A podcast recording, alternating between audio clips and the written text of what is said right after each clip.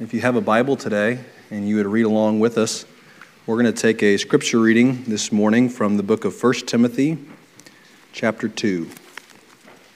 The book of 1 Timothy, chapter 2. And we'll begin our reading today in verse 1 and read down to verse 7.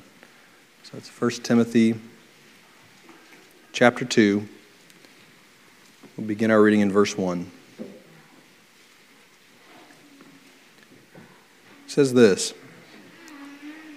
I exhort, therefore, that, first of all, supplications, prayers, intercessions, and giving of thanks be made for all men, for kings, and for all that are in authority, that we may lead a quiet and peaceable life in all godliness and honesty. For this is good and acceptable in the sight of God our Savior, who will have all men to be saved and to come unto the knowledge of the truth. For there is one God and one mediator between God and men, the man, Christ Jesus, who gave himself a ransom for all, to be testified in due time. Whereunto I am ordained a preacher and an apostle I speak the truth in Christ and lie not, a teacher of the Gentiles in faith and verity. That'll conclude our reading this morning. That's 1 Timothy chapter 2, verses 1 through 7. The title of our message this morning is Christ Came to Save All. Christ came to save all. We have a very devious thing going on in our nation today, and that is we divide everybody. If you turn on the news, you probably won't listen to 10 minutes. I would dare to say five minutes without people being classified as something. The rich, the poor, black, white, Hispanic, Indian, Asian, male, female, old, young, Republican, Democrat. The list goes on and on and on. And it's usually about how one demographic of people are bullying, hating, demonizing, harming the other group of people. And now, as we have it, the other group of people are fighting back, and that group is fighting back against them, and it's never ending. We're just constantly divided. This is nothing new. Satan has been, since the beginning, dividing people, causing anger and hatred which at the root of all this division, I hope you understand, it's, it's hatred. When you say somebody is xenophobic or racist or sexist, what is the root of that sin? For all of it, it's hate. And one thing that we can be sure of is that Satan hates all of us and works eagerly towards our collective and eternal demise. And he has learned about human nature that if he can turn us against one another, to look at each other as the enemy, that he can retreat himself and watch us destroy ourselves.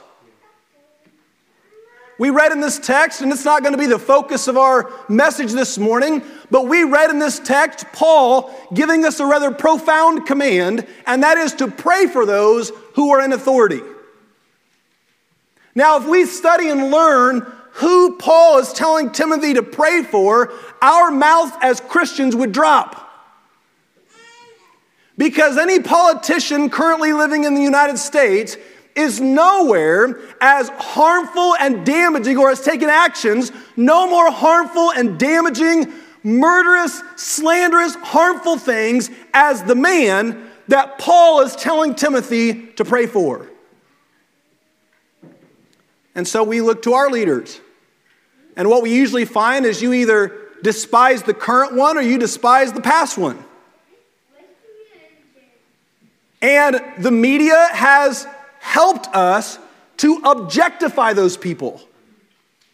Not as people, but as names, as caricatures. And so, with little regard for them, we speak with malicious tongues. All the things, how the, the idiocy that sometimes they can display, the double talk, the hypocrisy, the harm that they can cause. And we dehumanize them. And Paul here breathes into this text life to those people. They're living beings, made in as much as these beautiful children here, made just as much in the image of God. And he is advocating for us to pray for those people because they certainly need our prayers. Joe Biden needs our prayers. Donald Trump needs our prayers. If for no other reason, I want us to see in this text that Paul is enlarging the circle of our concern. And the reason he is doing this is for a wonderful truth, and that is Christ died for everyone. Politicians included.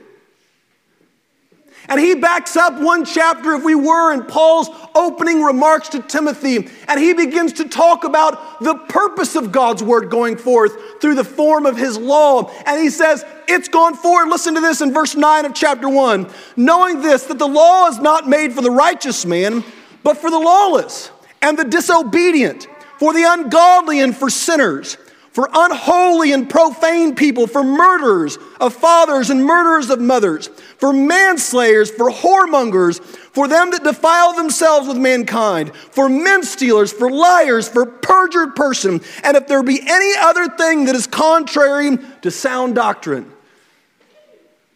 He said the gospel message is for all of those people. You see how all encompassing that is? We learned this morning in Sunday school about pressing towards a higher maturity.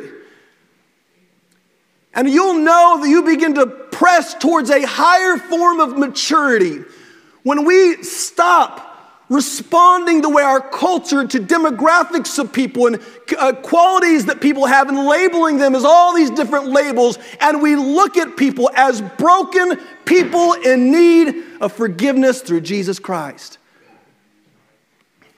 And the wonderful message that we have as Christians that we don't go out and say this message is for Republicans in the Bible Belt. This message is not for uh, Democrats that have uh, certain virtues that they hold strongly to. It's not for a white middle America group of people. It's not for people who grew up in church reading the scriptures and understanding what it said and having the good instruction that we received this morning in Sunday school, but rather the death of Jesus Christ was meant to be made effective for all people. And this morning, if you're listening to the sound of the gospel, I want you to realize that Satan is actively working against you believing that.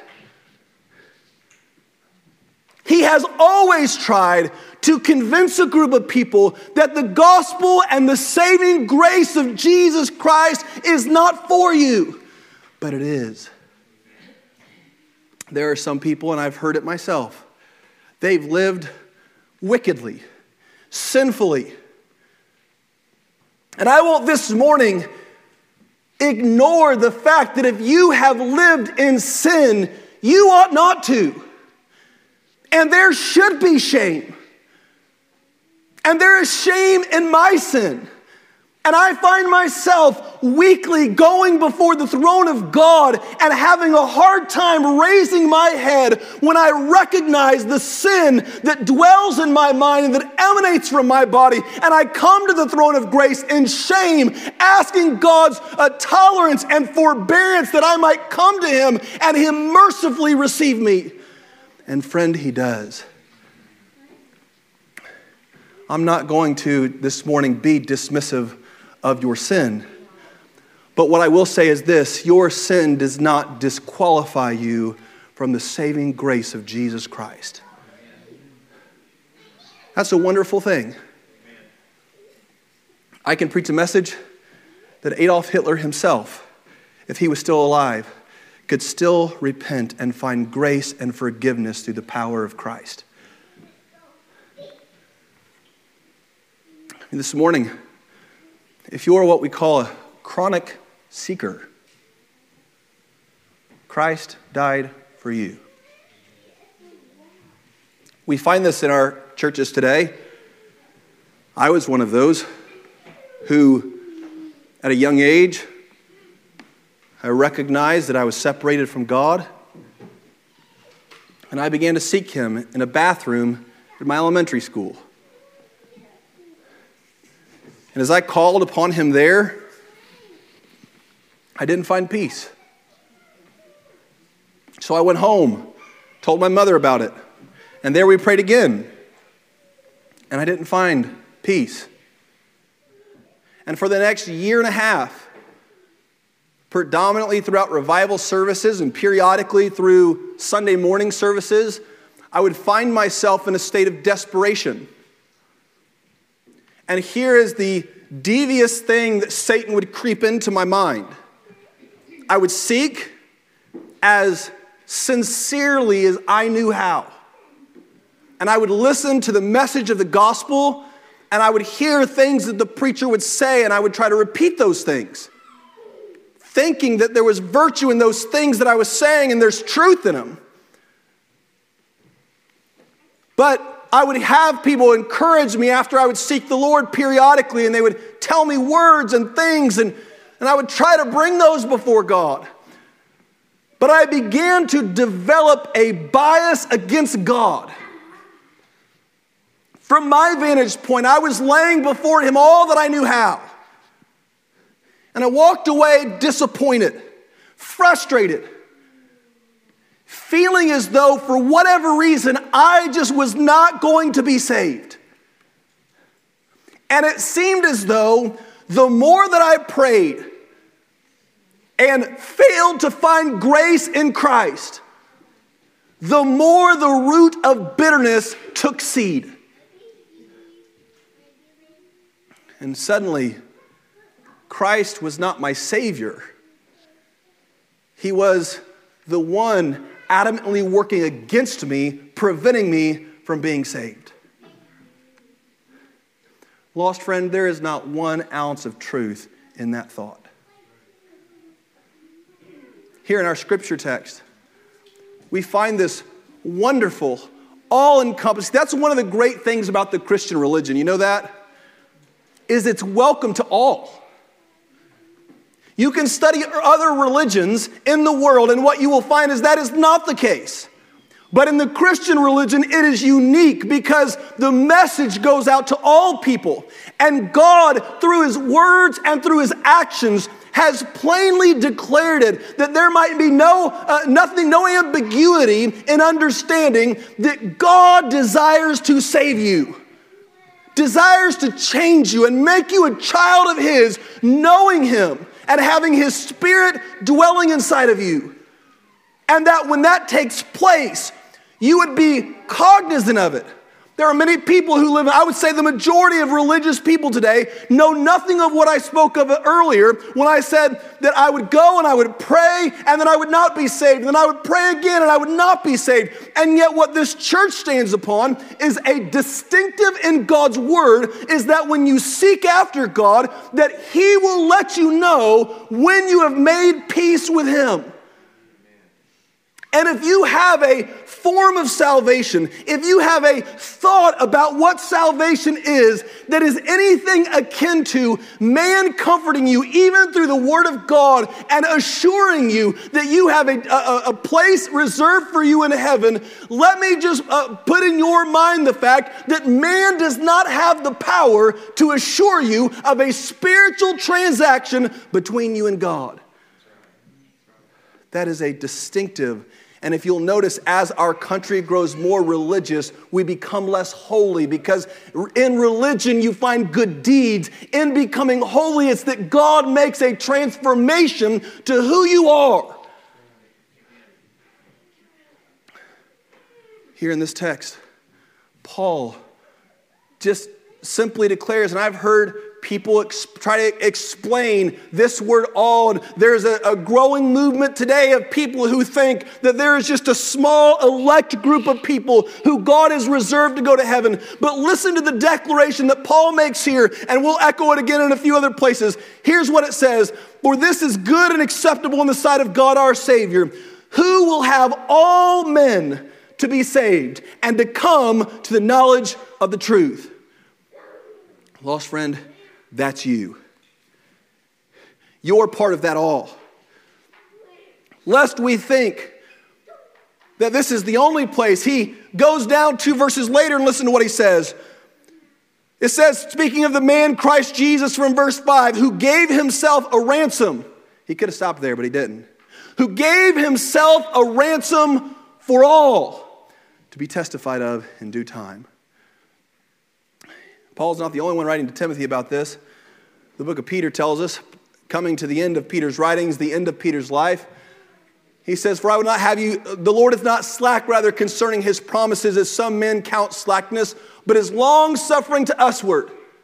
Why is he long suffering to us? So, lost friend, today I want you to know this. You may have lived in wicked, awful sin. You may have lived a life for decades away from God, never allowing the things of God to cross your mind, actively working against, ridiculing, using God's name in vain, harming the cause and the people of God, discouraging people from seeking after God. And yet, God tells us through the book of Peter that God was patient towards the world.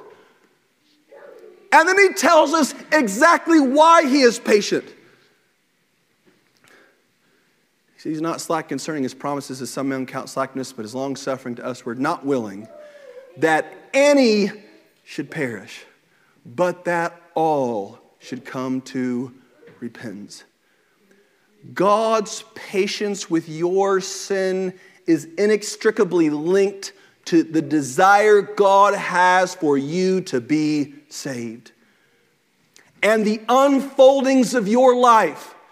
When I was a kid, I had some pr- pretty traumatic experiences. And I look back now and I often wonder had I been raised in that wonderful two parent home, growing up with parents who loved me and instructed me in the way of God, I know that the, the, the personality that I have, and I've wondered in myself very often would I have grown up to be a, a, a young boy of great arrogance and pride, uh, pursuing inevitably the things of this world, did God know that by allowing extreme hardship in my life, it would break me at this pivotal point of my life when I was just coming under the age of accountability, seeking after God? You see, when I went into that restroom that day at that elementary school, I went behind that stall just like I did every day, and I would lock it and I would bow next to that toilet and I would pray for my parents, and my heart was broken, and I was calling out to God to reunite my parents who had been divorced. And I was in this state of a muddled mess. And in the middle of that, as I was calling out to God,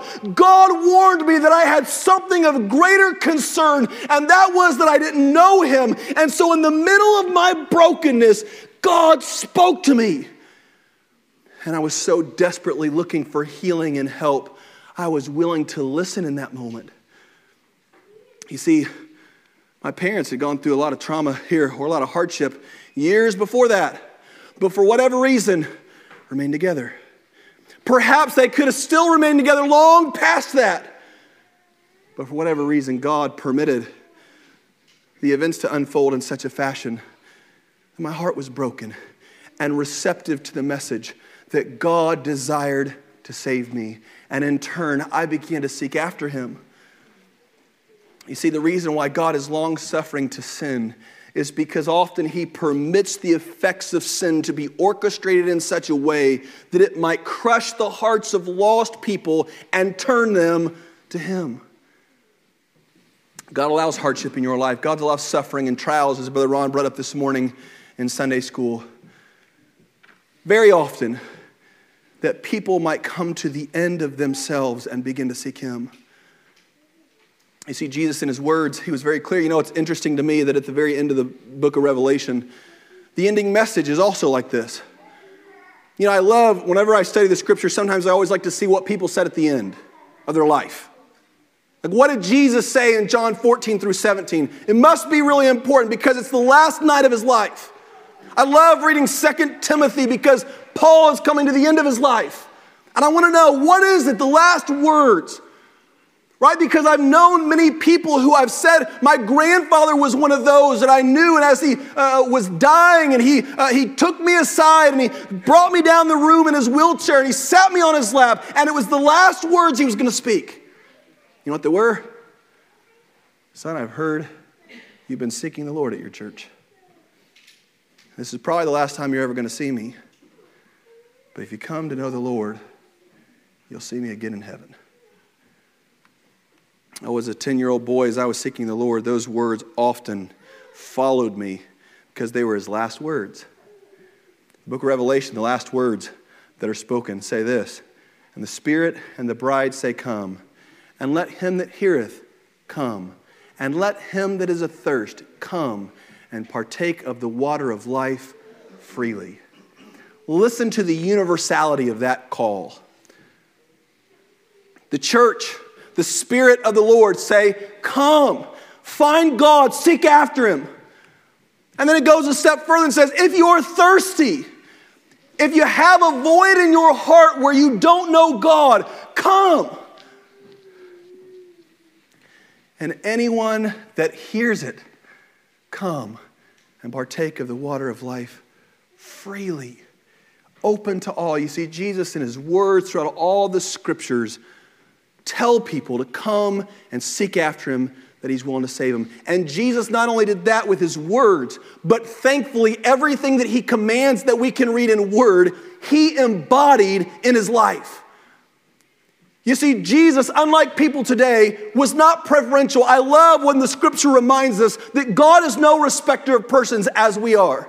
As much as I might strive not to have preference in this life, and that ought to be something that Christians strive for, is to prefer everyone the same, loving them equally as much as God will help you to do so. Here in God's Word, Jesus demonstrated that perfectly.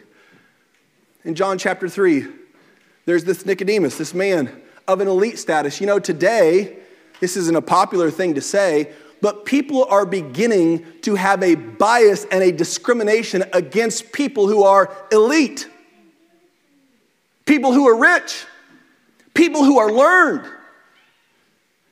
They're now demonized. You hear often the what's meant as an epithet, and that is the top 1% as if that group of people are devils that need uh, uh, to be punished in some fashion.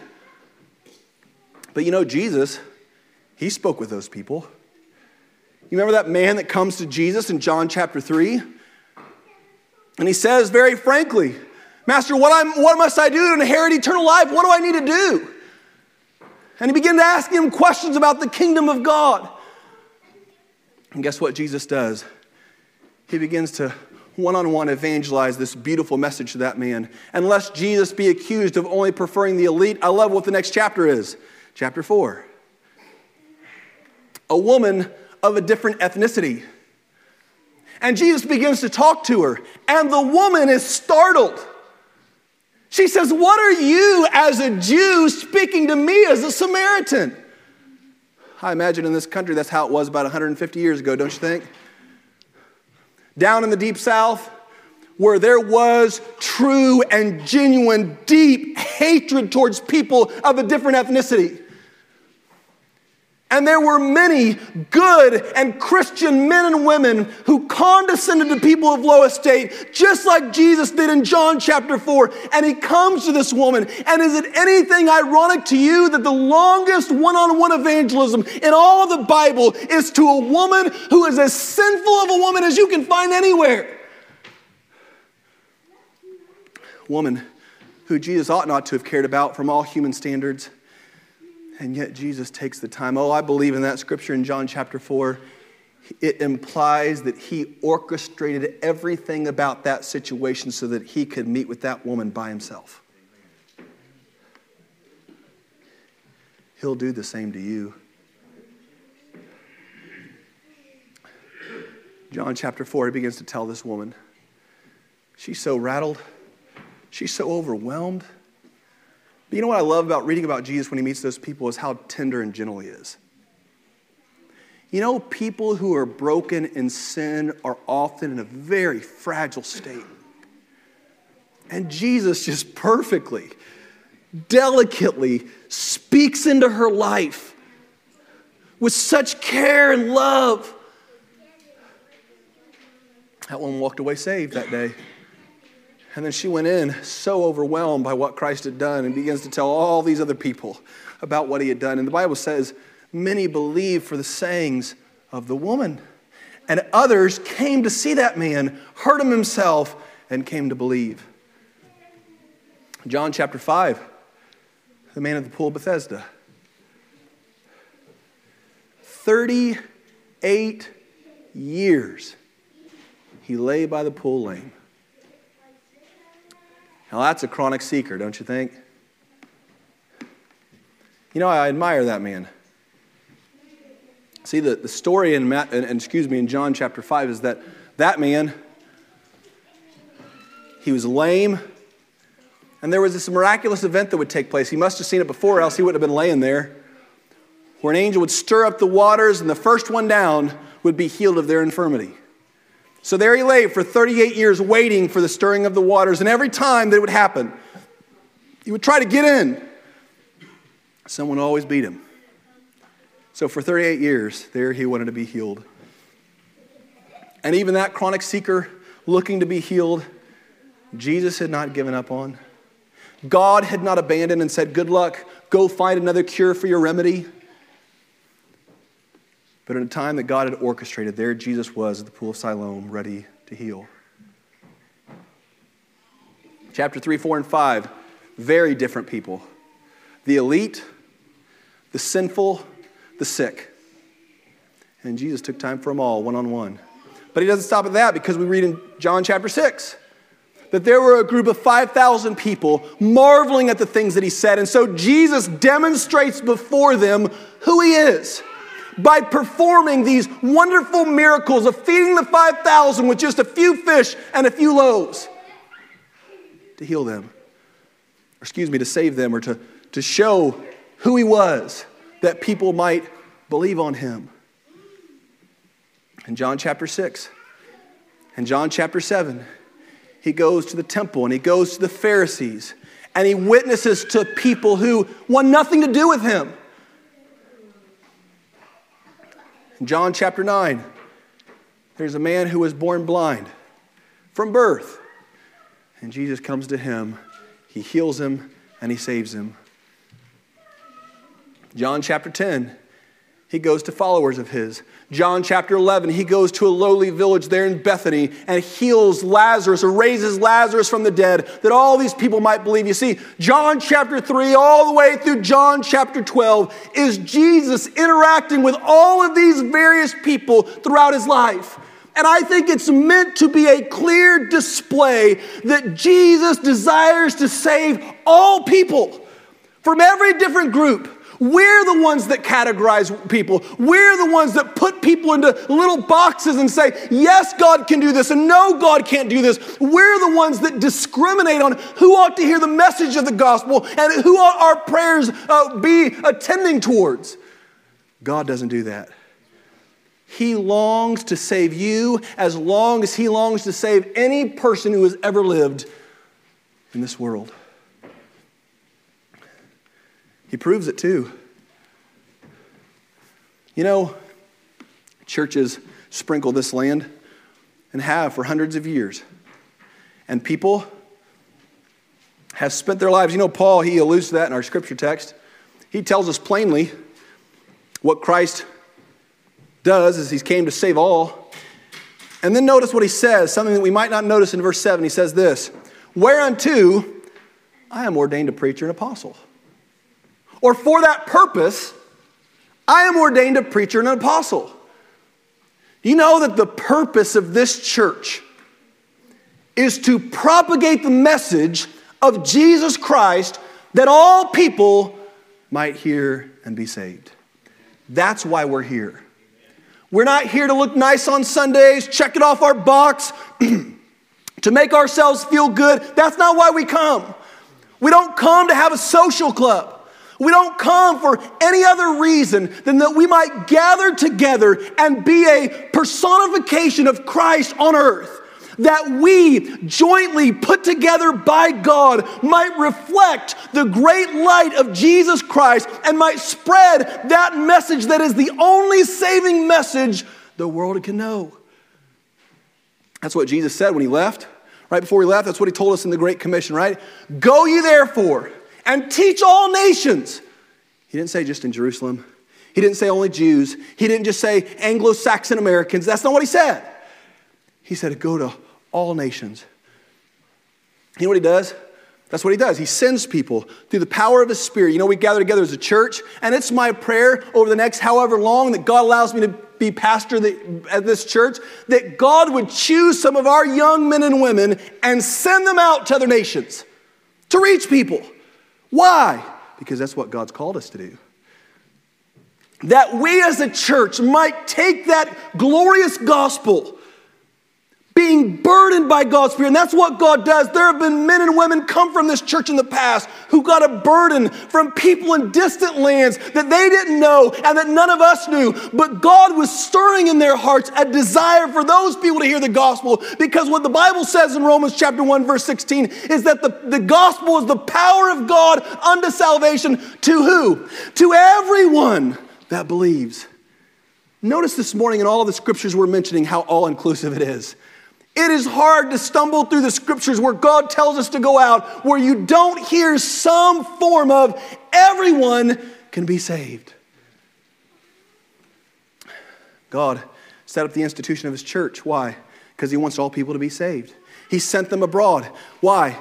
Because he wants all people to be saved. He called people like the Apostle Paul. He says, Whereunto I was called to be a preacher and apostle. Why was he called to that purpose? So that he could send them out and that all people would be saved. And to this very day, God calls men that they might devote the entirety of their life concerning themselves with the Word of God and what the truth of it is and spreading it to a lost world that needs it. And so, what do we do? I occupy as much time as God will give me and I'm allowed to, occupying myself in the Word. For what reason? Unto what end? That just in case I run into somebody just in case someone on that video that goes into Old Union's website and hears the gospel, just in case someone has a question, desires to know who God is. These brothers here, these sisters here have devoted their lives to learning the Word of God that all people from all backgrounds might come to know Him. And we stress and we strain and we pray and we talk and we ask each other to pray for one another because we have people in our own homes that don't know God. And we're prayerful and we're careful and we're delicate how that we expound to them the word of truth. I'm so concerned the way that I share the gospel with my kids and the way that I live out before them. And I seek the help of my brothers and sisters that I might do it in a fashion that would show clearly the light of Jesus Christ, that my sons would be drawn to the greatness of who He is, knowing that He is calling them as much as He called me. He wants their souls. He wants a relationship with them just as much as He did me. See, God not only said it in His words, He shows it in His actions by His life that He came to seek and to save those that were lost. And his entirety of his life, he gave to that purpose. And then at the very end of it, he set up a replacement of him. Oh, it's not a perfect replacement. Nobody can be like he is, but he set up his church to carry on his earthly ministry that until the end of time, there might be a group of people concerning themselves with all people. And then there's the ultimate thing that God did by the giving of his very Son. For God so loved who? For God so loved the world. You know, if you stop and you consider that, you know, it's a healthy thing to be overwhelmed. That's really good. We, in our culture, we live in our little bubbles. We have the luxury to do so. We live in our little bubbles, and it amounts to our little home and our little work and the entertainment that we watch on television. We live in this little bubble. Oh, and yet the world is so big. It's so much bigger than our finite minds can understand it to be. And it's a healthy thing. You, would, you and I would pray, God, give me a glimpse of how vast the world is and how desperate they are in need of you. And when God allows us to peer at the world from his vantage point for just a moment and see all the lost and hurting people that are in desperate need, it gives fullness to the word, the world. For God so loved the world. What did he do? He gave his only begotten Son, that, here's another all encompassing word, whosoever believeth in him should not perish but have everlasting life. Lost friend, today, I began thinking about this message earlier in the week, and there are two groups of people that came to my mind when I began to pray about this message. One, someone who thinks they're so far gone sinfully that God won't save them. Friend, no, that's a lie. It's not true. And the second group of people is those chronic seekers that have sought the Lord often and feel like God has become their enemy, that He is refusing to save them. That's also not true. God is able, God is eager to save you. I'll tell this story and I'm done. Last semester, from about August to December, my kids, uh, we decided to set up an incentive program as a part of their school. We homeschool, and so we decided to come up with an incentive program. And so I had told uh, both Judson and Emmett if they worked really hard each day, they would either get a check mark or an X. Since there's 90 days in the semester and there's two of them, that's 180 possibilities. And I said, if you get 165 of those, then we'll purchase you a video game system. They don't have one yet. That's what they wanted. So we said, if you get 165 of those out of 180, we'll reward you for that. And so they worked and worked and worked and worked, and it came down to the last three weeks. And they had 11 X's, and it looked pretty clear that they were going to get it. So I unfortunately started having to look at all the video game systems and consider all the things that were involved in it. And in the last three weeks, something happened. And their behavior changed. And we got about four days from the end. And I came home to Kathleen and, she, and I said, Do they get a check or an X today?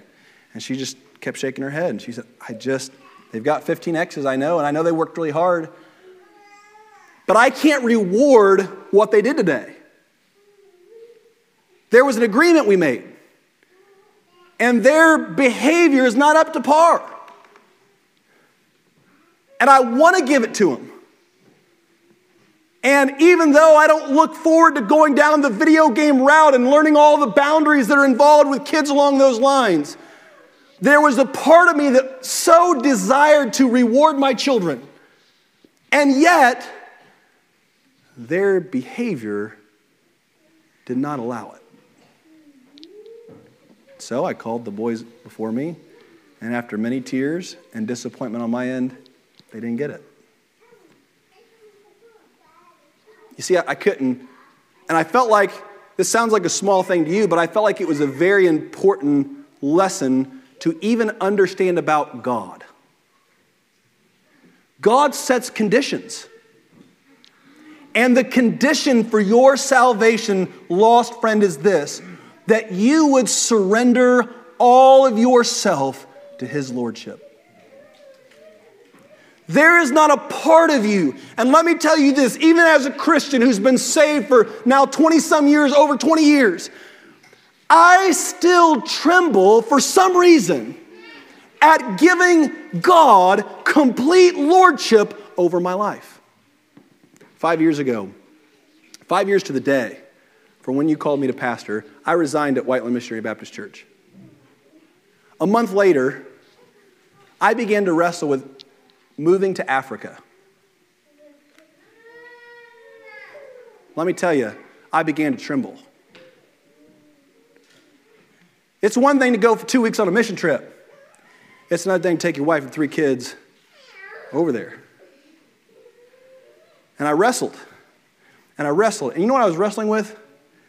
God having complete control of my life. It was so hard. And I felt God calling me to that in the sense of giving it over to Him, not to go, but just saying, God, if that's where you call me, that's where I'll go. And many nights I wetted the, that, that seat of that chair in my office, calling out to God. And what it was about was not Africa, it was about me relinquishing control. Because I knew if I relinquish control, Anything's on the table. And I've been to Africa and I've seen the deplorable conditions. And I've read the many books of men and women who came from first world countries to third world countries, and I saw the loss of their spouses and the loss of their children, and the deep heartache and the diseases and the things that maimed them for the rest of their life. And what I could not, uh, what I was struggling to do is just let go. It was almost this isn't the case. Like I was seeking God for salvation again. I was seeking to surrender. You can't get saved twice. I know that. But the surrender, lost friend, that's what the condition God calls you to, is to complete surrender. That you can go before God and say, God, I'm yours. All of my life is yours. I was so glad, Brother Ron pointed out this morning in Sunday school. I was so glad he did it. He said the word, what the word servant meant. In the scriptures, King James has scrubbed that. Almost every time, you know what it means? Slave.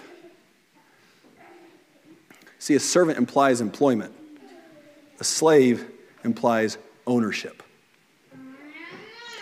Lost friend, God will not save you until you surrender all of yourself. That's a hard thing to do because if you're like me, I have plans and aspirations. I have a future that I've intricately designed of how I want it to look. And yet, to meet God's conditions, all people can. He opens it up to all. He desires to save all, but to all who meet his conditions of complete surrender. Lost friend who's a chronic seeker, God is not withholding salvation from you because of something that He doesn't like about you. He's withholding it because you've not his, met His conditions of complete surrender. And when you completely surrender yourself at the throne of grace, transaction's done. Why? Because God, through His Spirit, can work faster to renew that nature. That's an amazing thing, right? Is not only that he changes the nature, how quickly he does it. The Bible teaches us in 1 John, he takes out the old nature and he puts in the new. Just that quick. God will do that to you this morning if you'll call out to him and you'll completely surrender. God wants to save all people, even you. This morning, we're looking next week at going into revival, a week, starting a week from now. I have great hopes for the lost people in our church. But listen, we don't have to wait for a week from now. If you feel God calling you this morning, this front bench has been used for how long? For many people to seek after God until they find Him. And many people at this very place, with many of these people sitting by watching, have watched God change a person's heart. I say watch, they saw the effects of it. They saw something took place. This morning, God can do that for you. Let's all stand this morning. If you're lost and you feel that God is calling you to Himself, have the firm assurance that God will readily save you if you'll come to Him.